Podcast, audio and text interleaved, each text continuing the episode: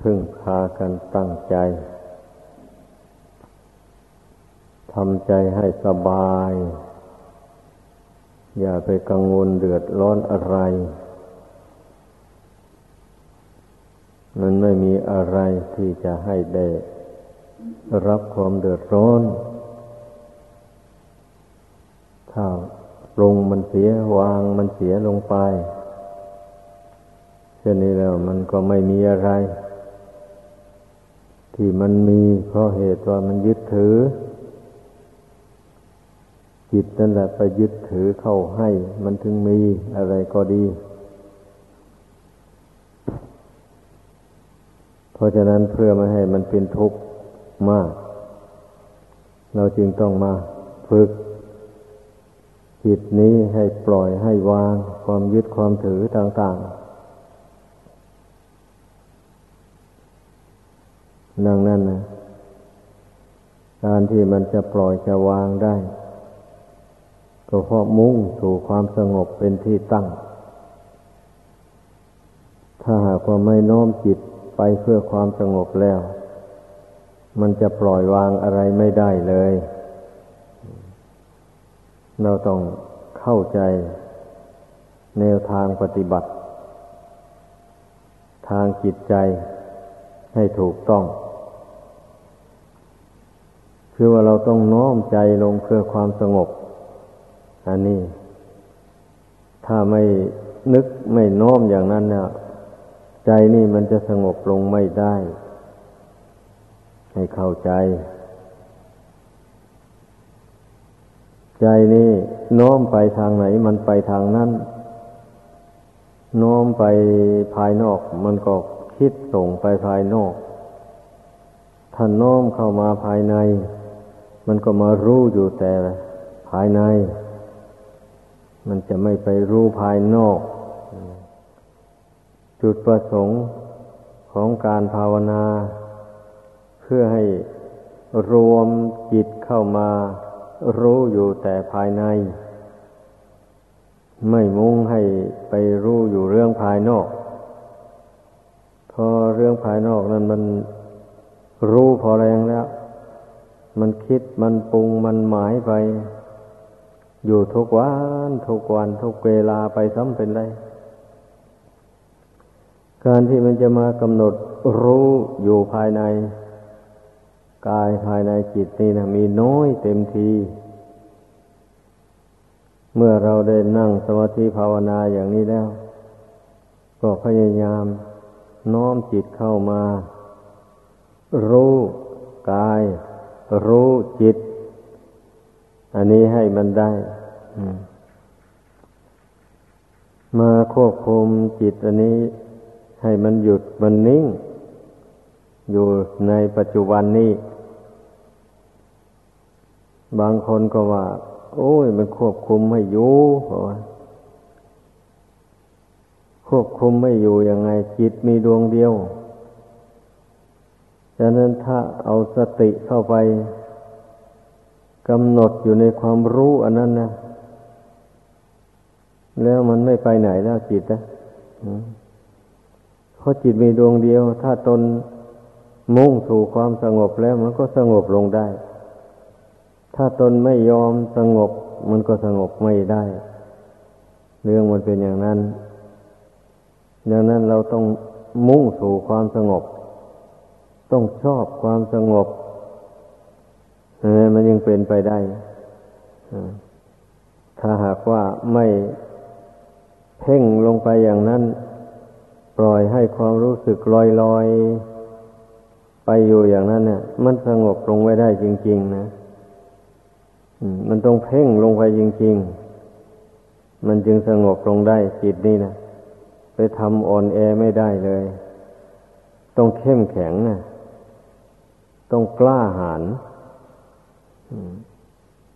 ไม่หวั่นไหวต่อความทุกขเวทนาต่างๆ ที่มันเกิดขึ้นในระหว่างที่เราเพ่งจิต น้อมจิตสู่ความสงบเนี่ย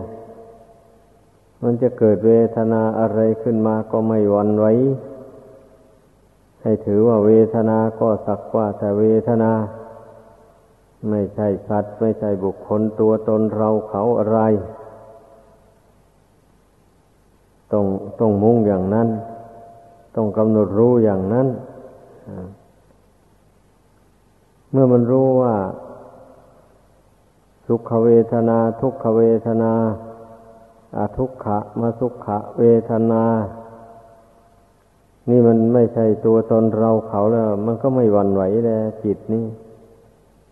แต่ถ้ามันเห็นว่าเราเป็นทุกข์ เราเป็นสุข อยู่อย่างนี้เนี่ย มันก็หวั่นไหวอ่าก็นั้นความสำคัญมีเขามีเรานี่นับว่าน่าใส่ใจมากๆทีเดียวสำหรับผู้บำเพ็ญเพียรทางจิตใจแม้ฉะนั้นแล้วใจมันก็รวมลงเป็นหนึ่งไม่ได้จริง ๆ มันจะไปวันไหวกับทุกขเวทนานั่นแหละ มันก็พุ่งซ่านไปแล้วแบบนี้ เมื่อมันวันไหวแล้วดังนั้นให้พึ่งพากันรู้จัก ว่าอะไรทำจิตให้พุ่งซ่านนะก็เพราะตนไม่รู้เท่าเวทนาอา้าวเกิดความเสียใจขึ้นหน่อยหนึ่งก็เป็นเวทนา ท่านเรียกว่าโทมนัสสะเวทนาอย่างนี้นะ เกิดความดีใจขึ้นมาก็เป็นเวทนา เป็นโสมนัสเวทนาอย่างนี้แหละ ถ้าเกิดความคับแค้นใจขึ้นมา ท่านก็เรียกว่า โทมนัสเวทนาถ้าหากว่าใจมันอยากได้อะไรอยู่ภายในนั้นมี มันยึดความอยาก ไว้อย่างใดอย่างหนึ่ง มันก็สงบลงไม่ได้ มันก็เกิดเวทนาเหมือนกัน เมื่อมันอยากได้แล้วมันไม่ได้สมประสงค์อย่างนี้นะ นี่แหละกิริยาอาการของจิต เมื่อมันเป็นอยู่อย่างนี้แล้วมันจะสงบไม่ได้เลยต่อเมื่อใดว่ามันรู้เท่าเวทนาดังกล่าวมานี่นะตามเป็นจริง ว่าไม่ใช่เราไม่ใช่ของของเราแล้วก็ เพ่งรู้เท่ามันอดกั้นทนทานต่อทุกขเวทนาต่างๆ นี่ได้ ไม่ให้จิตวันไหวไปตามเวทนาต่างนั้นแล้วก็นั่น จิตนั้นรวมลงได้จริงๆนะเพราะฉะนั้นพระพุทธเจ้าจึงหมายเอา เวทนากับสัญญานี่นะ เป็นจิตตะสังขารนะเมื่อสัญญามันจำหมายอารมณ์มันใดหนึ่งไว้ มันไม่ยอมปล่อยวาง ถ้าเป็นอารมณ์ที่น่า เสียใจ มันก็เป็นทุกขเวทนาขึ้นมาอย่างนี้นะเป็นเหตุให้คิดเป็นเหตุให้ปรุงให้แต่ง ไปต่างๆ นานาเมื่อมันจิตใจมันเกิดทุกขเวทนาขึ้นมาแล้วมันเป็นอย่างนั้นวันนี้เรามาฝึกไม่ให้มันคิด ว่า โอ้ เรานี่เป็นทุกข์หนอ เรานี่เจ็บตรงนั้นหนอ ปวดตรงนี้หนอ เรานี่ไม่มีเงินจะใช้หนอ อะไรต่ออะไรมูนี้นะ ไม่ให้มันคิดไปที่มันคิดไปอยู่นั่นก็เหมือนว่านะมันวันไหวต่อเวทนาความเสียใจความดีใจ ความลำพึงว่า อันนั้นก็บกพร่อง อันนี้ก็ไม่มีเข้าไปแล้วก็เอาแล้วจิตก็วุ่นใหญ่เลย สงบลงไม่ได้ อย่าไปคิดมัน คิดมันไปทำไม ในเวลาที่นั่งสมาธิภาวนาอยู่นี้ ถึงคิดได้เราก็ไปหามันไม่ได้ สิ่งที่ต้องการนั้นนะไม่ใช่เวลาที่จะไปแสวงหาทรัพย์ภายนอก เวลานี้เรามาแสวงหาทรัพย์ภายในกัน ก็ต้องเตือนตนอย่างนี้เรามาแสวงหาทรัพย์ภายใน คือดวงปัญญา นี่จะเป็นทรัพย์อันประเสริฐ ในทรัพย์เจ็ดประการนั้นก็คือปัญญาแลเป็นทรัพย์อันประเสริฐถ้ามีปัญญาแล้วก็เอาตัวรอดจากทุกข์ได้คนเรานะเป็นอย่างนั้น จะเป็นปัญญาในทางโลก ก็ดี มันก็เอาตัวรอดจากความยากจนขนแค้นเงินทองเข้าของได้ คนมีปัญญามันก็หาเงินได้ ถ้าเป็นปัญญาในทางธรรม ผู้ประพฤติธรรม ก็สามารถบำเพ็ญกุศลธรรมให้เจริญงอกงามขึ้นในใจของตนได้ แล้วก็สามารถละอกุศลธรรม ให้หมดไปสิ้นไปจากจิตใจนี้ได้นี่สำหรับผู้มีปัญญาแล้วมันเป็นอย่างนั้นเรื่องมันนะ มันก็ย่อมรู้จักเลือกเฟ้นนะ คนมีปัญญานะ ความรู้สึกหรือคิดอันใด รู้ว่ามันเป็นฝ่ายอากุศลแล้วก็กำหนดละมันไป สอนใจให้ละมันไป นี่แหละ เรื่องของปัญญานะ ความรู้สึกนึกคิดอันใด ถ้ามันเป็นไปทางบุญทางกุศล แต่ว่าเราก็คิดในเวลาที่ควรคิดอา้าวเวลาที่ทำจิตให้นิ่งอย่างนี้ แล้วจะไปคิดเรื่องบุญเรื่องกุศลมันก็ไม่ถูกแต่แล้วเวลาทำจิตให้นิ่งก็ต้องนิ่งจริงๆต้องวางทุกสิ่งทุกอย่างไว้ก่อน ทีนี้เมื่อออกจากสมาธิมาแล้ว ก็จึงค่อยพิจารณาแบบนี้นะต้องการจะรู้เรื่องอะไร ก็จึงค่อยพิจารณา มันก็ค่อยรู้ขึ้นมา เพราะว่าใจที่ได้พักผ่อน ใจที่สงบจากอารมณ์ต่าง ๆ แล้วมันผ่องใสดังนั้นเมื่อเราดำริอยากจะรู้เรื่องอะไร เรื่องนั้นมันก็จะแจ่มแจ้งขึ้นมาในใจได้มันเป็นอย่างนั้น กรรมวิธีของการฝึกฝนจิตเนี่ย มันมีขั้นตอนอย่างนี้ เมื่อเรารู้ขั้นตอนอย่างนี้แล้วเราก็มาฝึก จิตนี้ให้มันเป็นไปตามขั้นตอนนั้น เอาขั้นตอนนี้ต้องการความสงบ ต้องการทำจิตให้เป็นหนึ่ง เช่นนี้ มันก็ต้องสะกดจิตลงไปให้มันหยุดคิดนั่นแหละเพ่งจิตลงไปให้มันหยุดคิดหยุดนึก ไปในอารมณ์ต่าง ๆ การที่จิตมันจะหยุดคิดลงได้ก็อาศัยการเพ่งนี่นะ เพ่งตัวไปหาความรู้สึกอันนั้นนะ เพ่งเข้าไปอย่างนั้นแล้วอำนาจแห่งความเพ่งอันนั้นนะมันจะไปข่มจิตนั้นไว้ ไม่ให้มันคิด ไม่ให้มันพุ่งไปทางอื่น นี่ต้องให้เข้าใจ ชานางแปลว่าความเพ่ง นี่แหละ ไม่ใช่อย่างอื่นใดนะคำว่าฌานนี่นะคือการเพ่งอารมณ์นี่นะจนว่าอารมณ์ต่าง ๆ ระงับไป ด้วยการเพ่งอันนี้นับว่าสม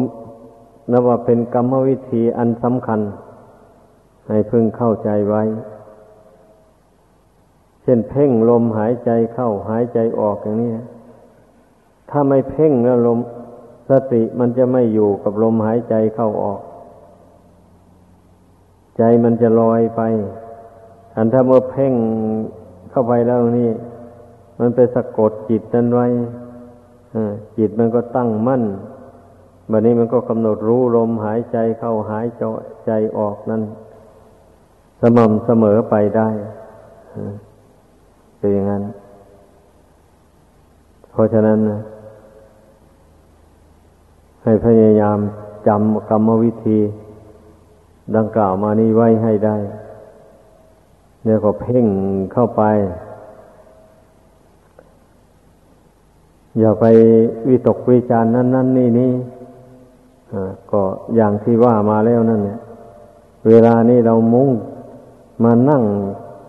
ทำใจให้สงบอย่างเดียว